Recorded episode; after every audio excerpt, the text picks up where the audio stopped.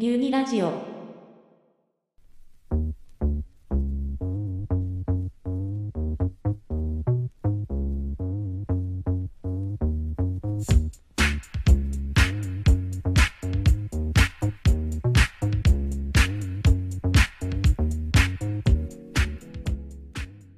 じゃあよろしくお願いします。お願いします。お願いします。はい、お願いします。はい、ミニラジオ収録第3回始めます。今日は、えー2020年の2月17日だよね。えっと、うん夜の8時55分です。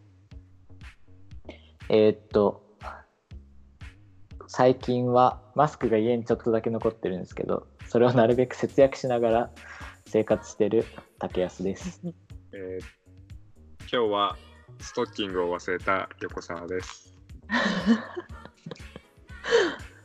えっ、と、暖冬のあまり、雪が降るたびに自然とガッツポーズが出るようになったくわちゃんです。今日もこの3人でお送り します。お願いします。まあ、えっと、横澤くんは、えっと、新潟に帰ってたんだけど、帰ってたっていうか、そう、あの、お正月を過ごして、うん、うん、1月の4日とかにはまた長野県にいたかな。あ、そっか。じゃあ全然、あれか、前、前撮った時はもう全然帰ってきてた。そうだね、松本にいたかな。いたいた。あ、で、また、その、新潟に行ったの、その、月末というか。いや、そうなんですよ。なんかあの、前回のラジオでも触れたんですけど、あの、ん第一子の誕生がうん。ありまして。めでたい。おめでとうございます。おめでとうございます。ありがとうございます。なんか予告があったんだよね。1月29日っていうそうそうそう。予告があったけど、それ実際は。そう、予定日がその日だったんだけど、1月31日にね、うんうーん。2日遅れで、おめでとうございます。生まれました。おめでとうございます。どんな、どんな子が生まれた？どんな子？完全に俺になんだよね。へえ。男の子なんだけど、はい。あの、つ妻はすごく目がパッチリしてて、うん。うん。してる顔なんだけど、うんすごく細い目だった、その人は。俺も目が細いんだけど、何くんですか？うん。あの、広場っていう、広い葉と書いて、広場。いや、めっちゃいい名前だよね。うん。めっちゃいい。よかった。由来聞きたい。ああ、由来ね。うん。いや、由来はね、まあその、クリエイティブの条件だなって思ってるの。その広場っていうものが。あの、クリエイティブな条件？そうそうそう。うん。うん？あれ自体は当て字で、うん。あのさ、よく、なんていうのかな、街中にあるあの広場っうん。うん。ていう、そのまんまなんだけど、なるほどね。むしろそっちがメイン。そうそうそう、お音っていうか、その単語が、もう直接の由来なんだけど、うん。あの、2017年ぐらいに、う。うんん。あの、すごく広場って大事だなって思ったきっかけがあって、うん。へえ。し池袋の西口公園っていう、うん。池袋ウエストゲートパークっていうドラマとか小説とかになった、うん。あの公園に、あの、劇場ができるっていう計画が持ち上がって、うん。そこは劇場になる。うん。で、実際今劇場なんだけど、うん。やっぱり何もなかった広場に、その用途を加えよううん。計画が持ち上がって、それを見て、なんかある人が、日本人にはこう広場の考え方がないっていううん。ことを言い出して、何の目的を持ってないなんかもやっとした場所をなんか地にできないっていうことを、なんかその人は言ってて。うん。何か目的を持ってしまうとそのことしかできないと。うんうん。うん。何か意図があるとその使い方しかできなくて。うん。何にもない余白みたいなものでも何もないんだけど、そこで何か偶然に起こるかもしれない場所？うん。うん。っていうなんか捉え方を広場に対してできてないっていう。うん。と言って。るうんまあ確かにそういうのって全然大事にしないなって思って町の人も行政も。うん。広場が持ってるその可能性に開かれてるっていう側面ってことだよね。そうだね。でなんかその目的がない目的がないっていうものがことがこうクリエイティブの条件だなっていうふうに思ってて、うん。うんうん。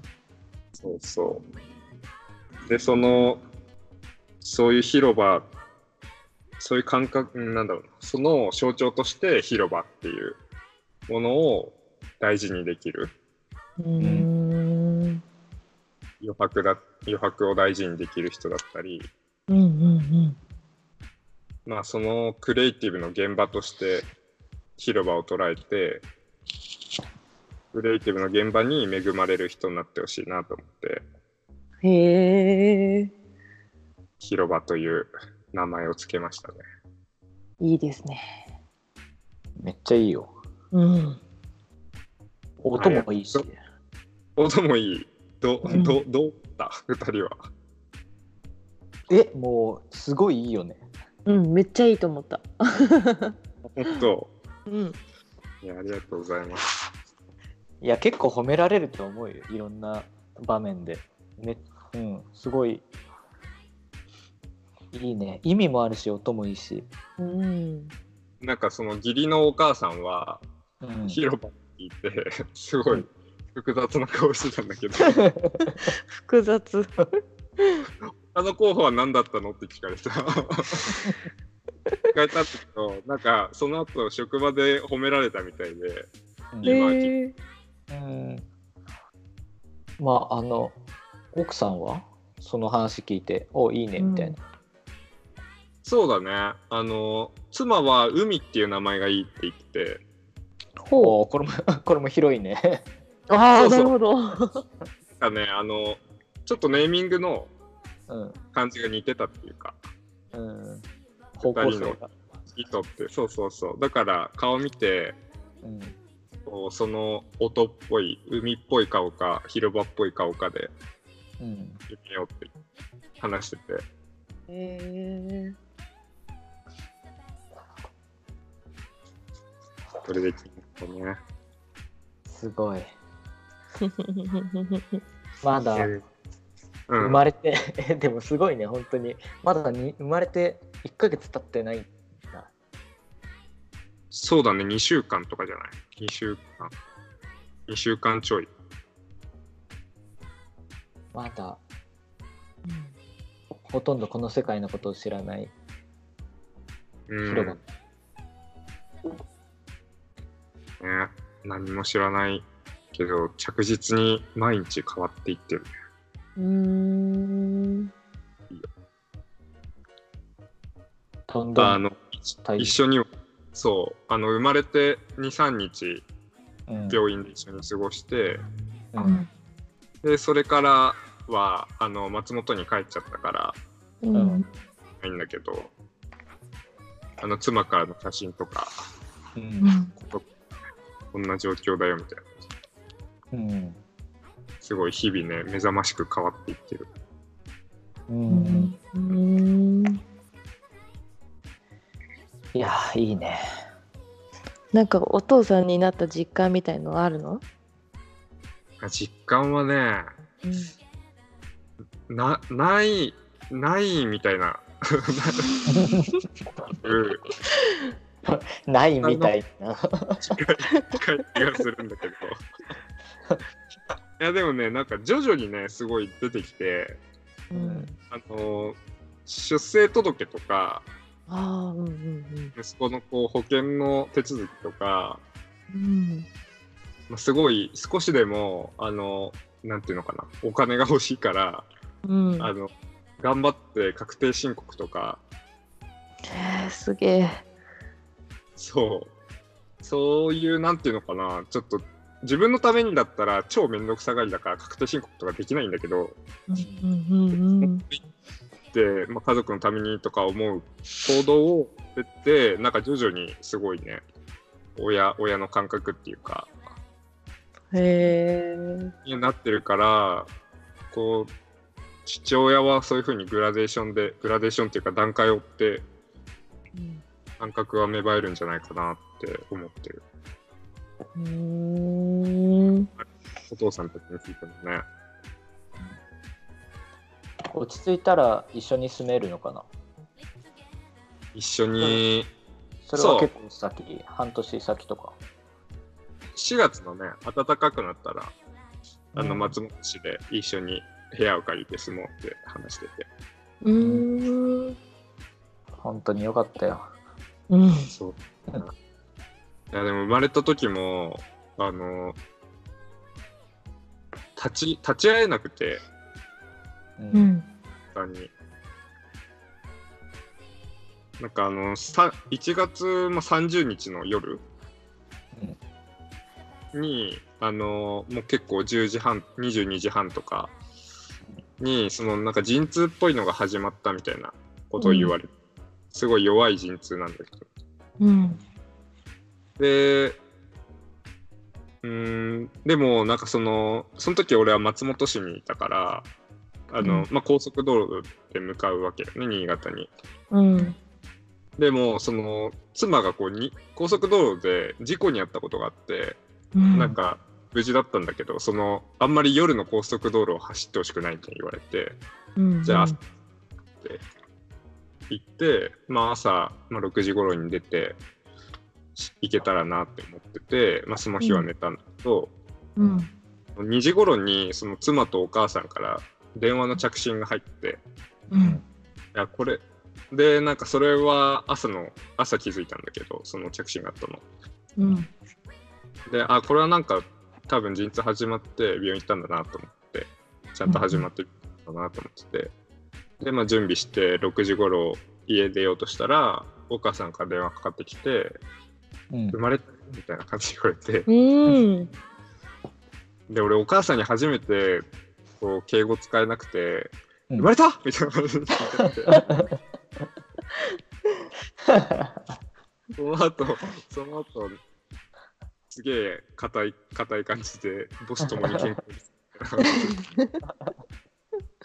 そっか、朝だったんだね。そうそう、5時55分にね、おお。おそうなんだ。そうそうそう。で、まあ本、本格的な陣痛から4時間ぐらい。それはすごい早いよね。早い。そう。あの、まあ、ウイザンってちょっと長引くらしいんだけど、うんうんうん。なんかって思ってこう油断してたんだけど、あの、そうね、スーパー暗算で、素晴らしい。そう本当に何よりで、それが。なんか立ち会えなかったのは残念だったんだけど、うんもううん本当にそれが何よりで。で、それでなんかあの、高速、まあ朝、あの、1時、13時から面会の時間が始まる病院で、ううんん。で、まあまあ、それに合わせるように、朝まあ7時とか頃に、あの、家を出て、で、高速に乗ったんだけどさ、うん。そのまあ、朝だから、まだ太陽が昇りたてで、うん。低い位置にいるのね、太陽が。うん。で、高速走ってたら、その太陽が車内をこう、真横から照らしてて、うん。で、なんか車内、車内をさ、なんか埃が舞ってるんだけど、うん。なんかその舞ってる埃をも愛おしく感じた。いいね。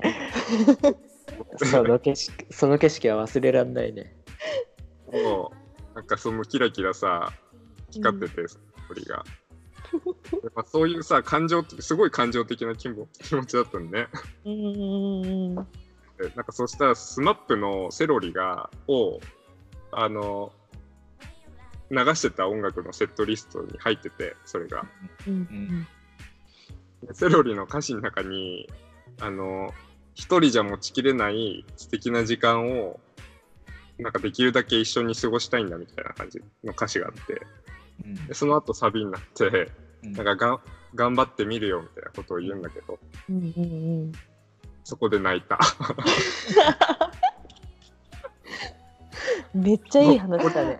し感情的な その時間をなんかい一緒にいたいよなと思って なんかすごいなんかドストライクっていうかその時の気持ちそのまんまで泣いたっていう思い出がセロリにはできた。それなんかね、広場くん大きくなったら話してほしいね。このラジオを聞かせますよ。そっか。シェアハピシェアハピだねシェアハッピーだよ、シェアハッピー。あまあそんな、そうそうだね。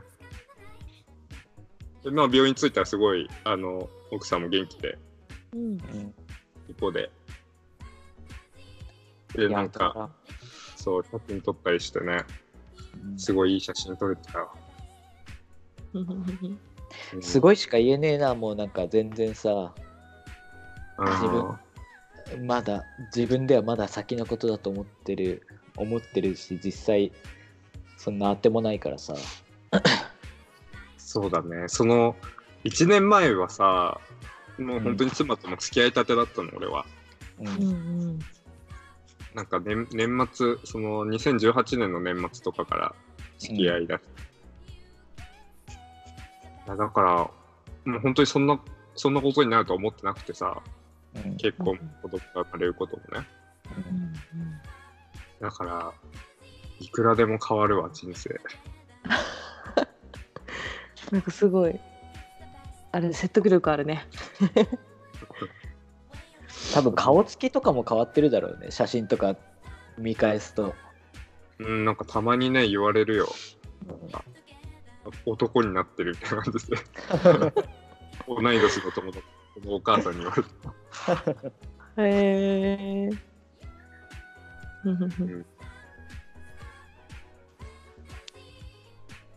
なるほどねあの前回のラジオでなんだっけ節分の話があるねみたいなこと言ってたけどあ、そうだ、そうだ。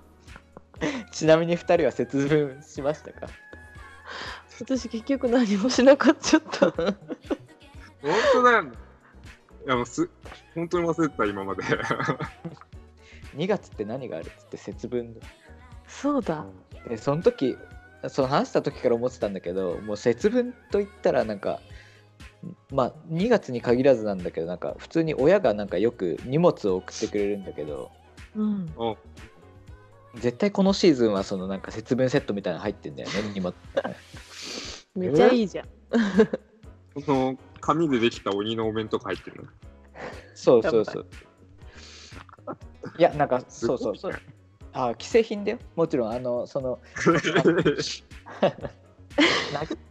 投げ投げたり食べたりするあの乾燥した大豆のパックになんかそういうお面がついたやつみたいなのが毎年送られてきて、まあ、案の定今年も送られてきたっていうね、それだけだった食べてもないし、え、前巻きしてないの？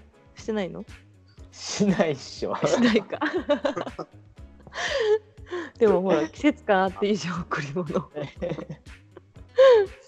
また来たよみたいな。な結構困るんでどうしたらいいのか。きな粉とかにしようかな。ねまあでも、それは結構いいいいんじゃない俺は結構個人的だったら嬉しいから。それだけでした僕はああ。いいね。くわちゃんは何かありました？え、節分の時は、結局でも恵方巻きは食べた。そうだ、夜。あ、本当に。えちなみに恵方なんなんだったの？覚えてる？なんか「カノエ」って書いてあったよねそれがどこかよくわかんないけどか、かのえ？うん「カノエ」って書いてあった。かのえ？ってどういう感じ書くんだろう？それがどこかわかんないっていう。そう。それね。あの、こっちかなって思って られたってこと？うんちょっとわかんない。もうなんか仕事終わりで疲れてたしなんか普通に無言で食べてた気がする。そうだよね。無言で食べるのが大事だよね。そうだよね。ちょっと方角わかんないけど。うん。すごいね。めちゃめちゃ集中してるね。ちょっとお腹空いて無言で食べてた気がするあ、なんか見てよ。2020年はうん西、南、西って書いてある。西南西西南西いや、カノエって何？カノエってどっから来たの？ねカノエってあれだよね。え、えとってことだよね、多分。牛蜜時とかの。うーんあ、でもなんかやっぱり干支っぽいね。うんね、ねはさ、ネズミじゃん。うん。あ、そうだね。うん。牛、トラ、ウ、タツ、ミ、馬、羊、猿、鳥。猿と鳥の間だ。あ、ほう鳥、ネズミじゃなかった。猿と鳥の間。なるほど俺、鳥年。私猿年おもう、その間だね。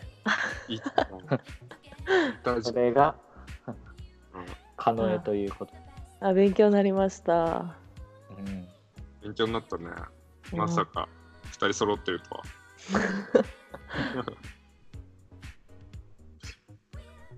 まあね、さすがに、ちょっと地味だから、秒で終わるよね、このイベントは。豆まき。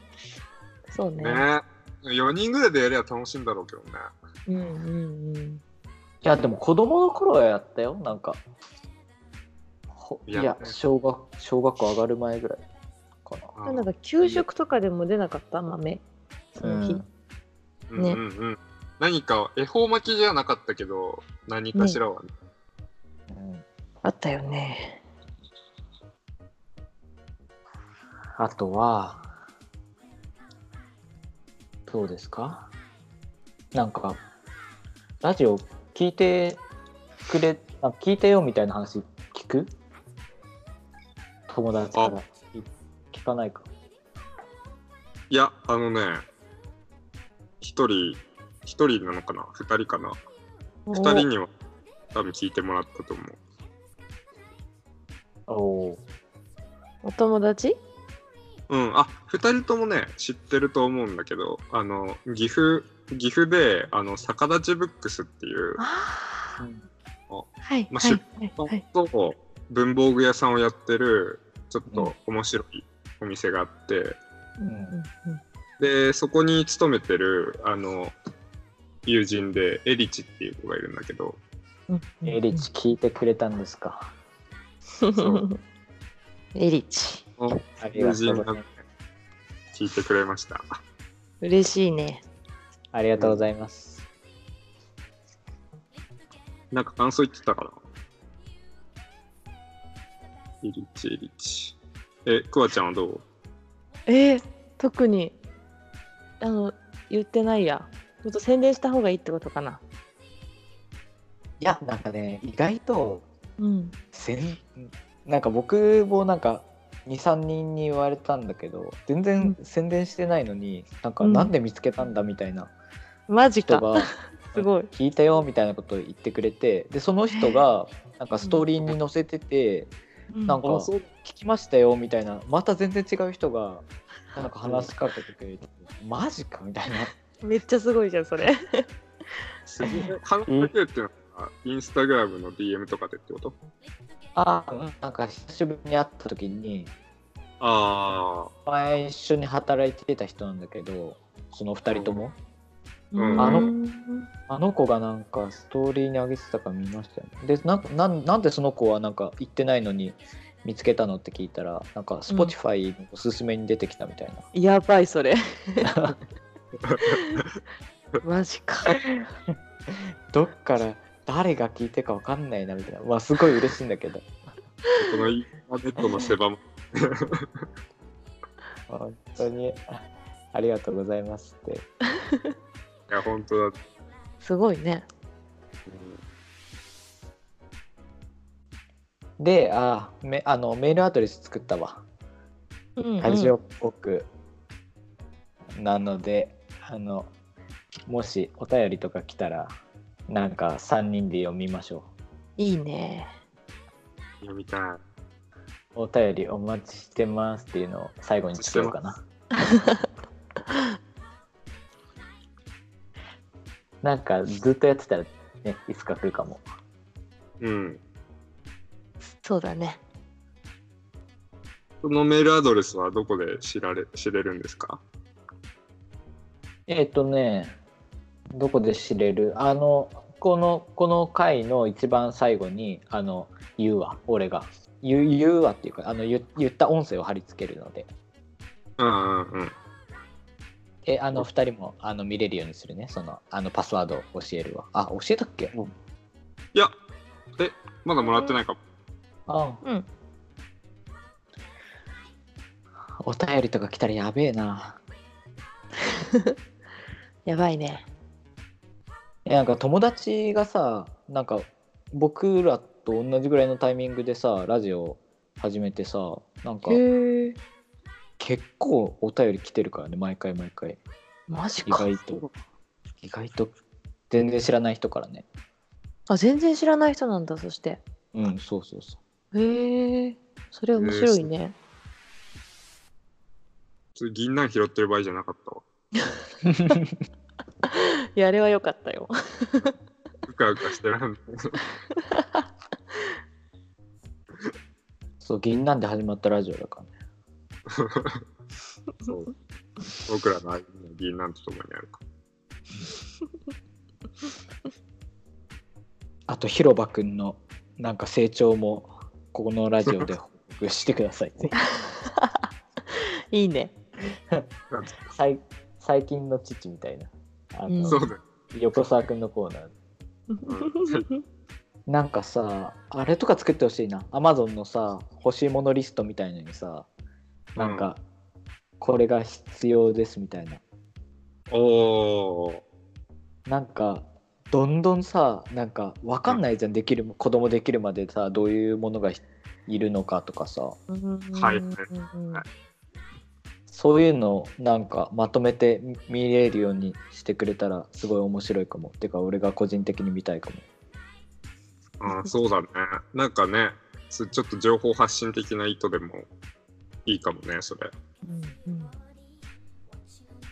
あの、一つ、あの、皆さんに言っておきたいのは、その赤ちゃん、赤ちゃんグッズで必要なもの、ううんんすごい声を大にして言いたいのは、うんおむつは M サイズがたくさん使われるっていう。えー。M サイズ言いたいですね。たくさん使われるってどうどういう意味？うんあの、まあもちろん生まれたてはさ、ちっちゃいじゃない。うんだから、あの、S サイズなんだけど、うんあの、S サイズは一瞬で使われなくなるから。へえ。えー、で、そっからは、あの、もちろん M サイズに移行してるんだけど、ううんん。あの、S サイズをね、気合い入れてたくさん買わないように。へえ なるほどね。なんか、お母さんってさ、1ヶ月外出れないんだよね。うんあの、子供生まれてからうんうんうん。1週間ぐらいで家に帰って、1ヶ月ぐらいは外出れないんだけど、あんまり。うんうん。買いだめとくとね、ちょっと痛い目見るか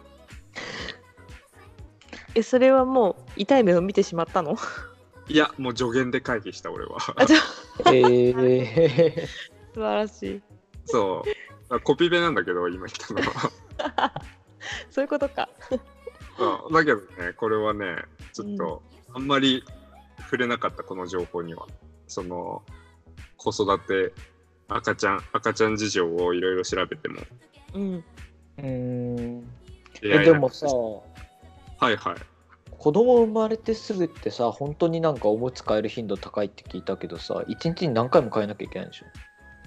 あのね、人によるみたいだね。人、人っていうか子供によるみたい。あそうなんだまあでも、そう。まあうちの場合は、あの、生まれた病院でさ、用意してくれるんだよ。うんそのおむつをね。あの、最初、1週間ぐらい滞在するから、その分のおむつを用意してくれるんだけど、うんなんかそれが多分多めに用意されてて、それ持ち帰れた。うーんへかなえ。だから、その S サイズは割と自分たちで買わなくても、あの、ある状態でね、スタートした。うちの病院の場合はだけど。かな。まあ、どうなんだろうね。実際に、妻がおむつ交換ずっとしてて、一緒に住んでないからあれだけど。うんん今飴を噛みました 何味ですか？えは蜂蜜味プロポリスのど飴っていうのがこれもなんか実家から届いたんだけど。いいお母さんだね。うん。あそうそう。いや最初に言ったんだけどさなんか今すっごいあれが流行ってるじゃないですか。ウイルスが、はいああね。うん。でなんか俺もなんか全然油断してたらさあの、うん。ここ12週間さもうマスクがどこも売ってない状態になってさ。うんうんうんうんどうそっちでさなんか街中のなんか状況とかさ最近。うん、いいいい山はねないね。あ売ってない。ない。なんかあの仕事の関係で結構あの都内とかから、あのーメディアの人とか取材来るんだけど対応するんだけどうんなんか地方だから売ってるでしょみたいな感じ聞かれるけど本当に売ってなくてどこも。そう。いいえ全然なくてなんか私のあのーデスクの後ろの人はなんか普通の紙のマスクを洗ってるって言った。うん。それぐらいマスクないらしいこっちも確かに1回じゃ捨てらんない。うん。そうそうそう。言ってた。松本はどうです？いや、少し前に見かけたから、あの、どっかでね、コンビニか薬局かな。うん、うんなんか、すごいあるんだなって思ってたけど、ちゃん、ないのかもね、もう、その、せ そうよく見たらさ、生産追いついてないとか言ってんだからさ、あの、補充はされないじゃん。うん多分ないね。うん。どこにもないと、うんなくなってクワちゃんに言われて思ったけど、うん。あのガスでできてるさ、布のマスクとかあるじゃん。うんうんうんうんうんああいうのね、作った方がいいよね。本当にね。そうまあ手作りできるし、うん、ガーゼがあればさ、そうねそうね。ね。うん。これから花粉の時期がさあうん。花粉症なの？大変だろうな僕はでも軽度だからいいんだけど。うーん。そんなにね。目なってか目目が痒くなるかな。のこととかが多く。て、いやー、はい。これからどうなることやら。本当にね。なんか毎日ニュース見ちゃう。なんかしかもやっぱり毎日なんか新しい情報がさうんうん。更新されてて。今日見たのはなんか東京マラソンの一般参加者がもう完全にあの走れなくなったみたいほう。ななんか毎年公募で何万人も参加するやつだと思うんだけどなんかうん何日だ3月1日とかにあそのそうなんだ。開催予定されてるんだけどうん。中止ってこと？いやなんかねそのうん。選ばれた人だ、選ばれた人っていうかなんかその半分プロみたいな人だけ、うん。ね、3万8,000人が予定してたんだけど、200人規模になるんだって、えー、ちっちゃ。へえ。もうあのい一般人も走れるとかじゃなくてもう完全に競競技として、そうなんかたスポーツとしてやるっていう感じまあ一応開催はするみたいだねでもそうやるはやるんだね。それもすごいね。まあでもうん3万人以上ね参加できなくなったらすごいねえ。あちゃちゃちゃちゃ。なんで超心配っていうかこれからどうなるんだろうみたいな思ってますみんなもそう思ってますか？そう思ってる人も多いかなと思うけどねえでもやっぱりさ都会はさ満員電車とかさうん。もう乗らざるを得ないというか絶対に ねえ避けで避けて通れないうん。ところもあると思うから大変だよねきっと。うん。そのいい山にいての感覚はどんな感じ、あうんとそうだね。結局あの旅行者って海外の方とかも来るからうん。結構心配してる人はすごく心配してるけれどもあのそそれこそなんだ中国のお客さんとかもキャンセルになったりとかもあるから観光的な部分でね。だけど別にそこまであれかな。必ずマスクしてみたいな感じでもなくて結構のんきに考えちゃってる部分はあるかもしれなそうだよね。俺もか、うん俺、完全に油断してる、い。うんしてるんだけど、あの、子供がいる新潟はさ、空港があるからさ、なるほどね。荒れたてだしさ、すごい、そういうのはビビるね。会う時もマスクしてね、子うんうんうん供とうん対面する時も。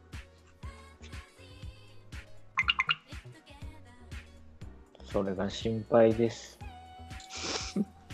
心配です。心配っていうかなんかハラハラするというかうんうん。最近の最近ニュースを追っちゃうわかる。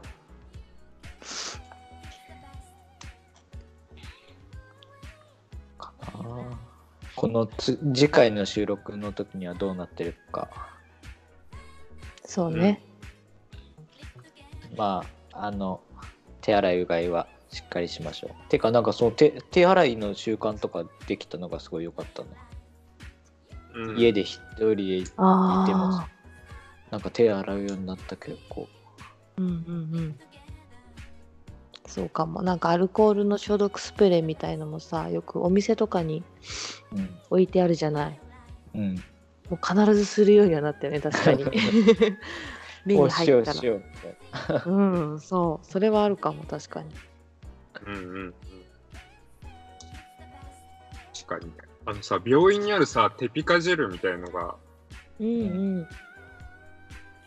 アルコール感あるジェルなんだけどさ、とろっとしてるよそうそう、あれを赤ちゃんに触れる前にさ、毎度毎度つけてたんだけど、うんなんかあれ、すごいなと思って、こう俺、乾燥肌なんだよ。うんうん。ああの、乾燥肌で、で、ちょっと仕事でも結構アルコール消毒とかする機会が多いんだけど、すぐこう乾燥しちゃ、してっちゃうっていうか、アルコールでさ、うんうん。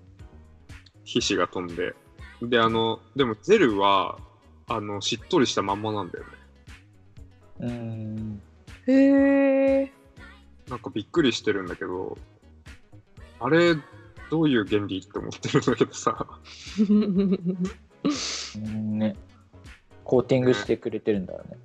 うん、だから人によっては手洗いの回数が増えてさ、多分、うん。ね。乾燥しちゃうのがそのうん最後にジェルつけたらいい感じになるかもそうそうそう、なるほど。かなと。アライグマ書いてあるやつ？違うか。それそれなんだっけ？なんか豆パッケージに。あれ違うやつか。なんかアライグマもあれだよねテピカテピカジェル系だよねそれ そうそうそう。なんかそれが今頭に浮かんでしまったんだけど。アライグマはね、アライグマはちょっと違う じゃあ私豆ピカじゃない？豆ピカ。豆ピカ？あ、違ったわ。なんかピンピンクのパッケージでアライグマがすげえ見たことある。ねた。まあ各方面からピカピカにしようとしてくるんだね、手を。熊も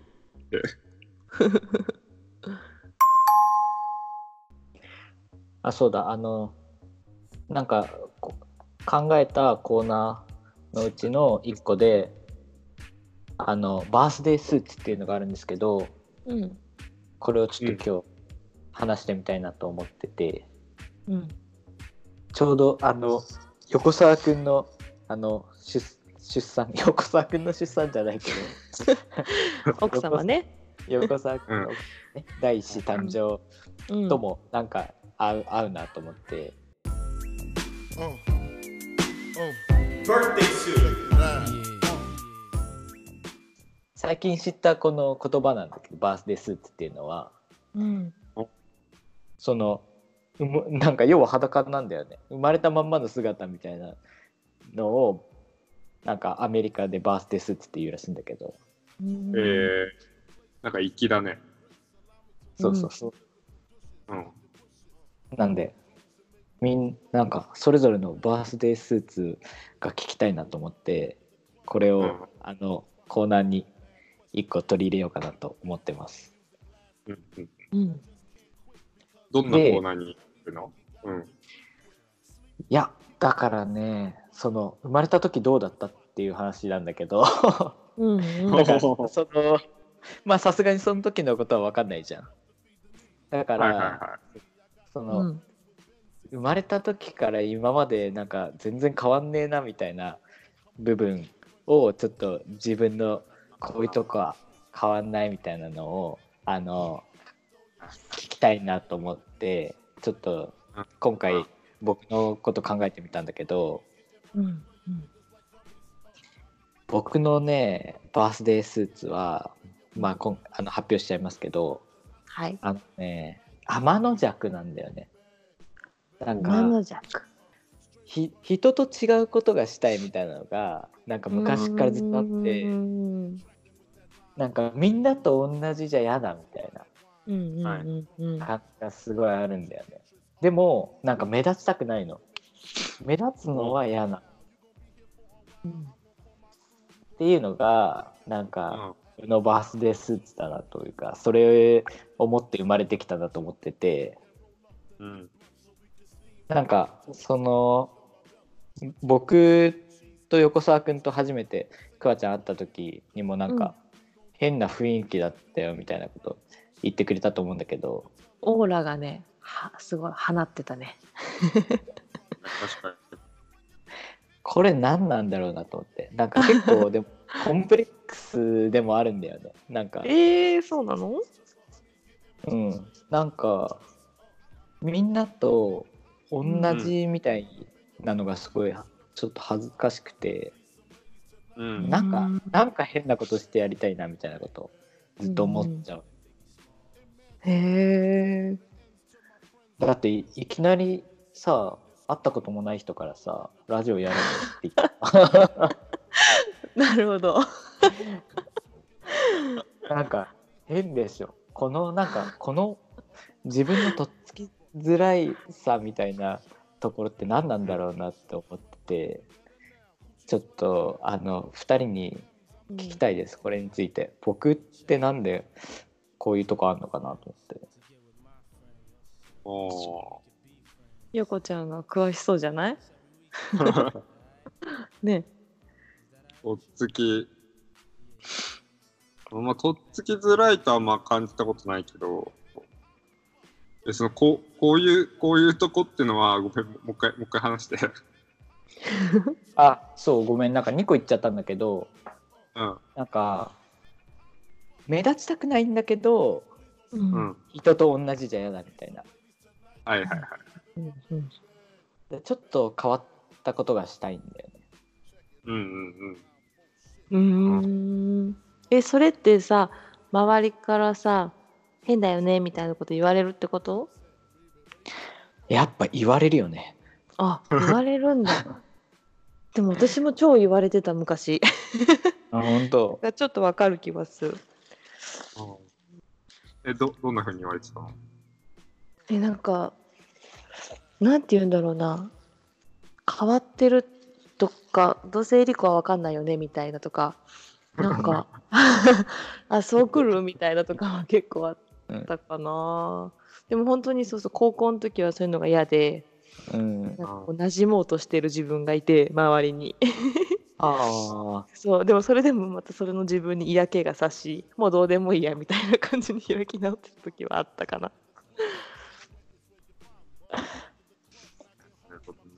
いや、実はね、俺もね、そういうところあるんだよね。みんな持ってんのかな？聞いてくれるっていうか、まあ人と同じじゃん。嫌だとか、うん。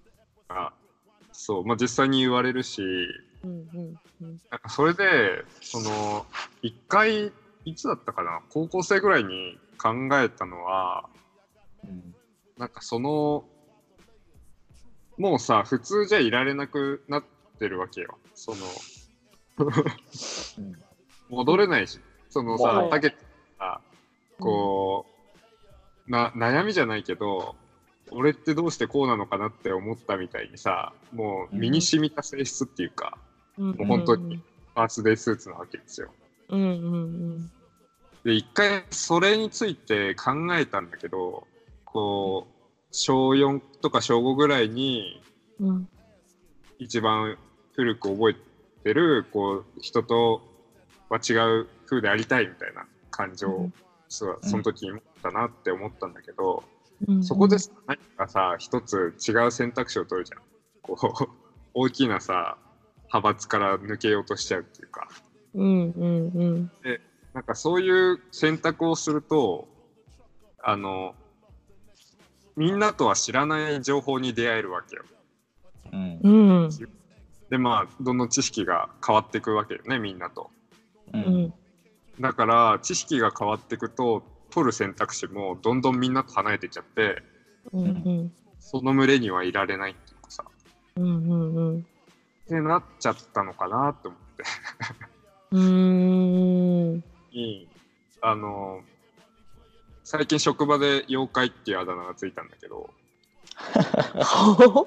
妖怪って呼ばれながら、そんなこととんでもないあだ名思い出してた。なるほどね。でも私もそう思うとこう自分が選択したものが必ずマイノリティ派になってるっていうか、そうやって言われること多いかも。そうなんだよ。うん。いやでもそうやってもさもちろん生きていけるしさなんか何にもあの全然悪いことじゃないんだけどうん。でもやっぱ仕事ってなるとさやっぱチームワークみたいなとこもあるじゃん。うんうんうん。そういう場面になった時になんかもはやなんかみんなのなんか普通みたいなのになんかどうしても合わせらんない部分とかもうんうん。なんか出てきてうんうんうん。これもしかして俺浮いてんじゃないかみたいなはいはいうーんのはねちょくちょく思うことがあるんだよね。うんうんうん本当にそうだよね。なんか今今更変えられないんだけどなんかえでもなんかみんなの方がおかしくないみたいな思っちゃうっていうか、うんそれすごいわかる。でもももはやねもう26とかになると曲げらんなくなってる部分ってやっぱちょっと自分の中で大きかったりするんだよね。うん。うん。そのなんか折り合いみたいなのはなんか友達とかだと全然感じないんだけどなんか一緒にその仕事でプロジェクトをおいなんか円滑にさ進めるにあたってさ、うん。うん。なんかちょっと不利だなというか。うん。うん。うん今までそういう訓練してこなすぎたなみたいな。うん。なんか俺の悩みの話に中シフトして いやでもいや俺にとっても悩みだよそれは。うん。私もちょっとわかるかもその気持ち。いやその仕事さまああだ名が妖怪だからさ馴染めてないんで俺はもちろん え、その、本気になればなるほどさ、うん。譲れっていうか、うん。ある仕事なんだしさ、ある程度理屈で考えてるっていうかさ、俺俺なりにね。ううんん。考えた結果、違う地点に到達しちゃってて、うん。俺の考えもある程度説明できちゃう。うん。し、それで本気になっちゃうと、あの仕事に対して本気になっちゃうと、うんやっぱね、衝突しちゃうっていうか、あの、うん実際にそうするかしないかは別として、うん。あの、相入れないタイミングはすごくある。でなんかもちろんなんか衝突とか回避したいんだけどさでもなんか自分の考えがやっぱなんかマイノリティなのか、なんかうん。結構自分が黙ることが多くなっちゃって。うんうんうんこれなん。かみん。な説得するの大変だろうなと思ってなん。か言わなくなっちゃったりとかめっちゃわかるそれ。でもでも言わないとなん。かあん。まりなん。か自分のあれもなくなっちゃうん。だよね。うん。あのうん。うん。自分がなん。でここにいるのかみたいなのも、なん。かみん。なに対してアピールできないしうん。そういうなん。かジレンマがなんかみんなを説得するのも難しいしみんな違う考え持ってるから。うんうん。もちろんじなんかまあでも仕事は仕事だからなんかそれ以上でもないからどこまでやるのかっていうのも難しかったり。うんうんうん。うん。ですね。それを考えました。なんかその自分なんか僕がなんか生生まれた頃というか物心ついた頃からなんか変わってないとこ何かなって思ったら、そういうなんかひねくれ者みたいなところ。なるほど。さあ、その、仕事の中で俺実践できてないんだけど、うん。あの、友達とか、まあ、こう知り合い誰かと知り合う中でうん。こう意識してるのがさ、あのあ意識してるっていうかそういうスタイルが自分にあるなって思ったのはそのある人から自分より年下の人なんだけどうん。なんか横澤さんはなんでそんなに自由なんですかみたいな感じで言われてうん。うん。あの批判でもなんでもなくねその、うん自由でいいですよねみたいな感じで言われて、で確かにあんま気使ってないの人に対してね、こううん。話題とかも。で、その、まあ、その人は、まあ、不自由に見えるっていうか、俺から見たら、うん。うん。ああの、人の目をちゃんと気にして生きれてる人で。で、そう、それを見たとその人に、まあ、その話題になって言ったのが、自分の思ったことをすごい健全だって思うならどんどん行った方がいいっていうふうにその人に言って。うん。でそうするとあの相入れないことはもちろんあるんだけど、なんか横澤君ってこういう人だよねっていうのが周りに浸透すると。うん。で浸透するとなんかこう周りも合わせてくれたりあの、うん。もしくはこう会う環境にどんどんこうこの人と気合うかもみたいなのでどんどん友達がそっちの方向に俺の俺の方向にシフトして、結局、自分でいられる場所に行きつけるっていうかうん。うん。じゃないのっていうふうに思ってその子には伝えて、そういうふうに。うん。なんか伝わってるかな。くわちゃんもなんかさうん仕事でこれからはなんかちょっと自う分んの意見言おうかなみたいなうん感じに考え方が変わってきたみたいなこと言ってたっけ？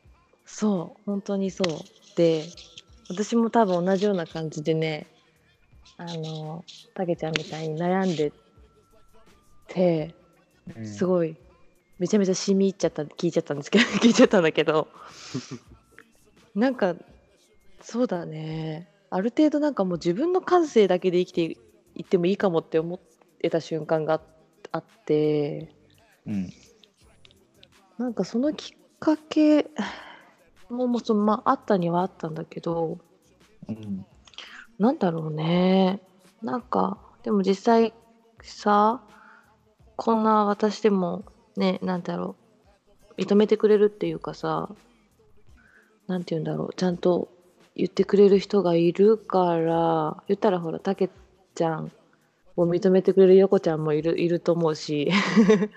うんなんかそういった部分に救われて結局別にそういう人たち分かってくれる人たちがいるからいいかみたいなところで結構弾けたというか、うん。もう自分の感性で生きていってもいいやって思えたとこがあったんだよね。だから一応その目標としてそういうふうに掲げたって部分もあったんだけどうんそうね。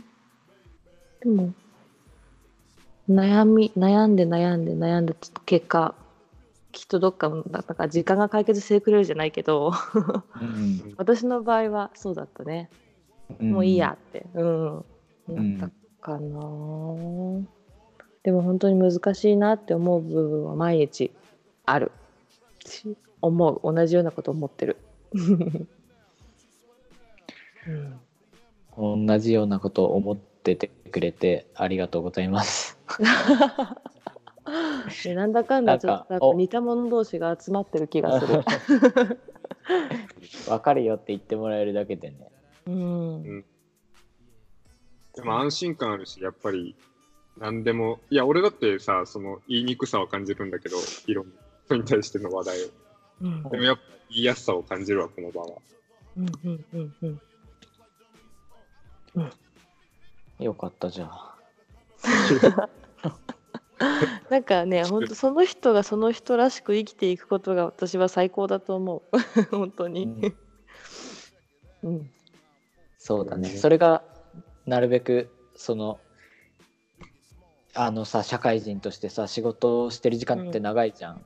うん、そこでもさうんなるべくそうあれたらさそんないいこと、そうねうん、うんうんね。本当にそう。またあのこれについてもちょっと自分でも考えとくわ。でなんか2人のそういうとこも聞いてみたいな。これなんかな自分で決めたわけじゃないけどどうしても私はこういう人だわみたいなのなんかちょっと考えといてあの教えてくれたら嬉しいです。宿題だね。うん。うん。オッケまた聞くねこのバースデースーツのコーナーでー。うん、いい企画だね。お願いします。恥ずかしいけど、なんか自分は話するのちょっと恥ずかしいけど。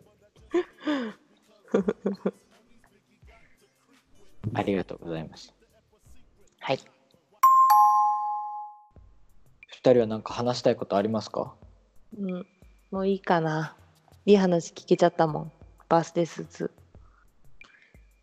よかったね、今。うん、よかった。ありがとう。いやでも一番良かったのはやっぱりラジオを撮れたこと。ちょっと一安心したもう二人もさ予定合わせてくれてこう言い言い出したの俺なのにさこうなんかあの恵まれてるわ一緒にやってくれる人がいてうん。ねえ。よかった。ううんん。なのでこうやって定期的にまた話したいですはい。ねちょっと、あれも、なんだっけ。かん漢字記。あ、漢字記あ漢字そうそうそうそうそうえー、でももういい話聞けちゃったから大丈夫。えでもさらっと紹介してよその漢字記最近いやクワが作ったもの皆さらっとなんて言えないですよ。え さらっとさらっとさらっとね。漢字記のことだぞ。え、そもそも知らなかったよね、漢字記って。そういやいやいやまあ、まあ、もちろん見たことはあったけど。あ、本当、うん。そっか。なんかさそれこそ善光寺とかにさ、うん。なんか大きい門のとこにさいっぱいかかってない？なんかそういう縄でできたさ。ああれわらじかな？それそれあれは笑い漢字は私作ったやつはうん。竹をこう丸く曲げて、えっと、楕円の形にねうん。形成してそれになんかこう特殊なロープの縛り方でうん。足にはめて歩く器具機械なんだ？民具それは民具何のためにつけるんだっけ？えっと雪の上を歩くため？あそう。雪国の民具って言えばいいのかな？あ、うんうん何もつけないで雪の上歩くと要は足が沈んじゃうから。そうそうそういうことそうごめんなさい。そうズボズボなっちゃうかあらうんうん。なんかうん。漢字機を使うことでこう体重をなんか分散させるから、こうなんか雪の上を歩きやすくなる、うん。雪の上が歩きやすくなるみたいな。木の楕円と特殊なロープの結び方でそう。接地面を広くするみたいな。あそうそうそうそうそう。なんか簡単に言うと木と縄で作った履物みたいな。うん。言って言えばいいかな。なんか縄文時代から使われてるらしいんだけど。えそれはワークショップで作ったの？そう。なんか、まあ、飯山市のイベントがあってその中でなんかあのおじいちゃんがね教えてくれた漢字木作りそうそう。でなんか丸い丸い漢字機となんか爪漢字機っていう楕円型の2種類あるって。なんかこう紐の結び方だけ覚えればなんかすごい自分で好きな色の紐とかかっこいい紐とかなんか好きなの選んでもう自分だけの漢字機が作れるみたいな感じで。えー何それ。そういいんだよ。すごいいいんだよ。そしてちょっとテストしてみたんあもともとね私そのスノーシューっていうあの、雪の上を歩くためのなんか漢字機の進化系みたいなのを履いてよく山に遊びに行ってたのよ冬に。うん。山歩き冬の冬場の。うんで、うん。でもなんかスノーシューってプラスチックとかでできててめちゃめちゃ重,、まあ、重くはないんだけど結構よいしょよいしょって力が必要で歩く感じのあの現代版の漢字機なんだけどうん。なんかそのそもそもそのスノーシューのルーツが漢字機ってことを聞いてなんかそうそういう私結構古いものとか大好きだからすごい興味がずっとあって。えーでそれをそう自分のが作れるっていうのを聞いてもうすぐやったんだけど。そうでも超ウキウキしながら自分の作ったって言ってちょっとテストをしてみたんだけどめちゃくちゃ軽くてもうね、えー。雪の上をね全力ダッシュできる。って言えばいいのかな、えー。そうダッシュできるの。それぐらい軽くて丈夫だし、うん。やっぱり昔の人の知恵はすごいなって改めて思ったんだけどなんかこのゆ雪の上のなんていうの？浮く感じ？歩いてるけど浮遊感なんて言えばいいんだろうね。すごくいい、だから本当にこれを広めたいんだけど。うん。今今の人が普通にメインで使ってるスノーシューより全然使い心地がいいっていうのもすごいね。そう。そう。軽くてね。そのままあの傾斜？山の傾斜も登れるし。うんめちゃくちゃいいんだよね。そうそう。ぜひ。ぜひって言い方も変だけど。浮遊感っていうのはいいね、なんか。ねえ。ズブズブズブズブ。待っちゃうじゃん普通。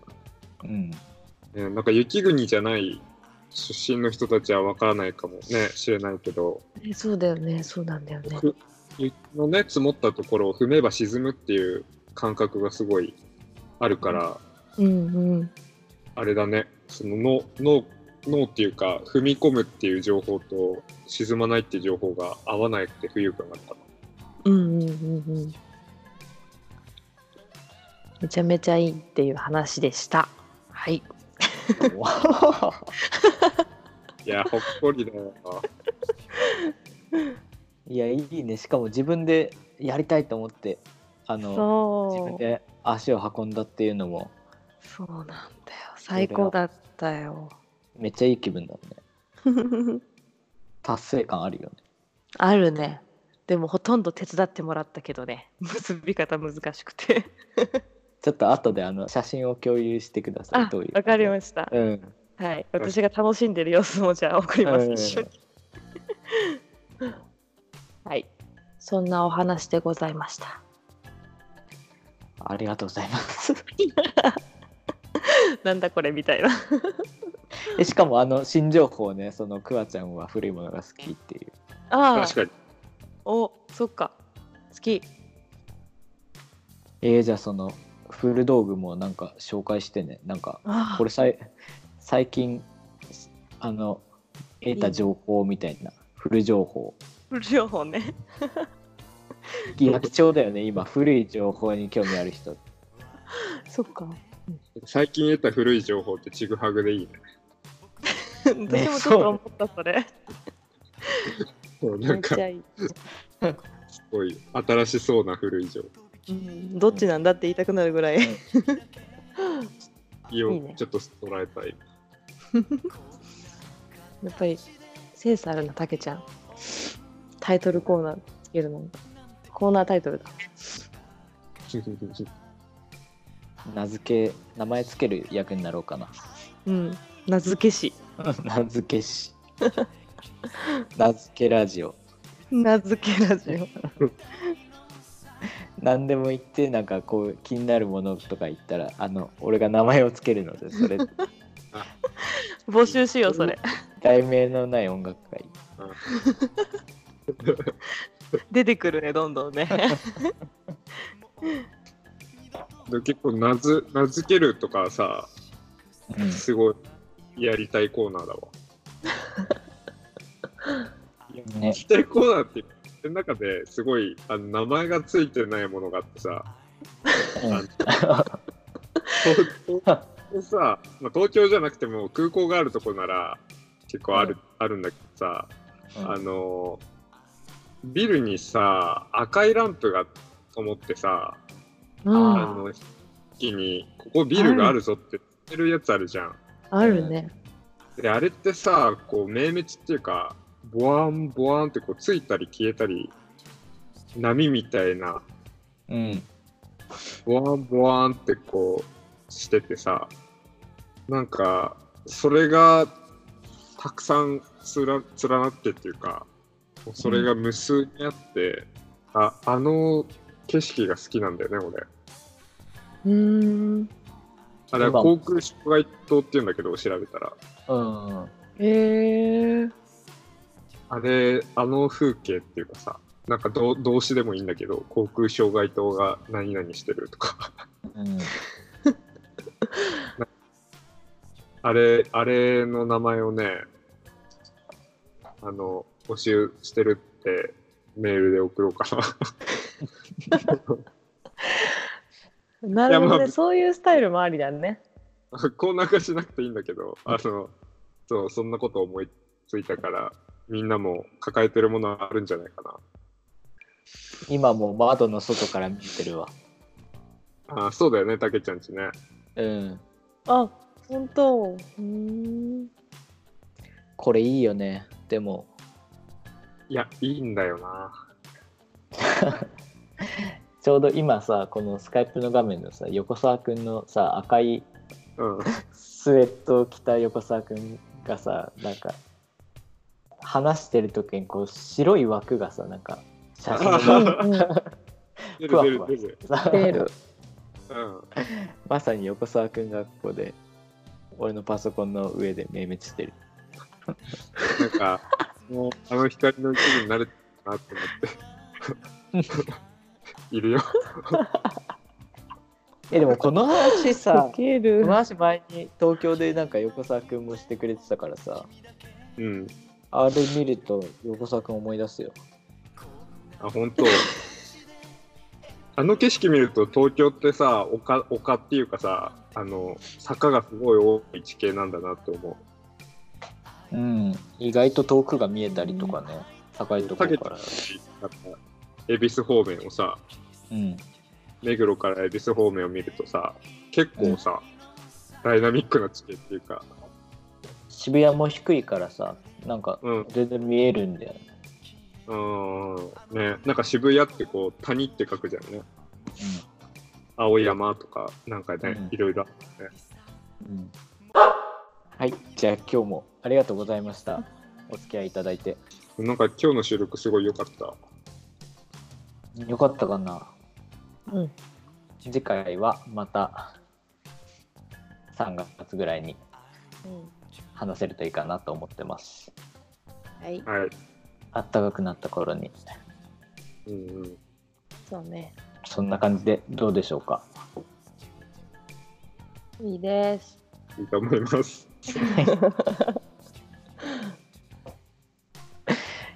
じゃあはい第3回のミニラジオこれで終わります。はい。はい。ありがとうございました。メールお待ちしてます。あのメールアドレスこの後載せるので誰か聞いてる人いたらお気軽にメールください。ください。あお待ちしてます。じゃあ次回もぜひお時間あったら聞いてくださいじゃあ明日も仕事頑張りましょう。はい。頑張りましょ はい。じゃあこれで終わります。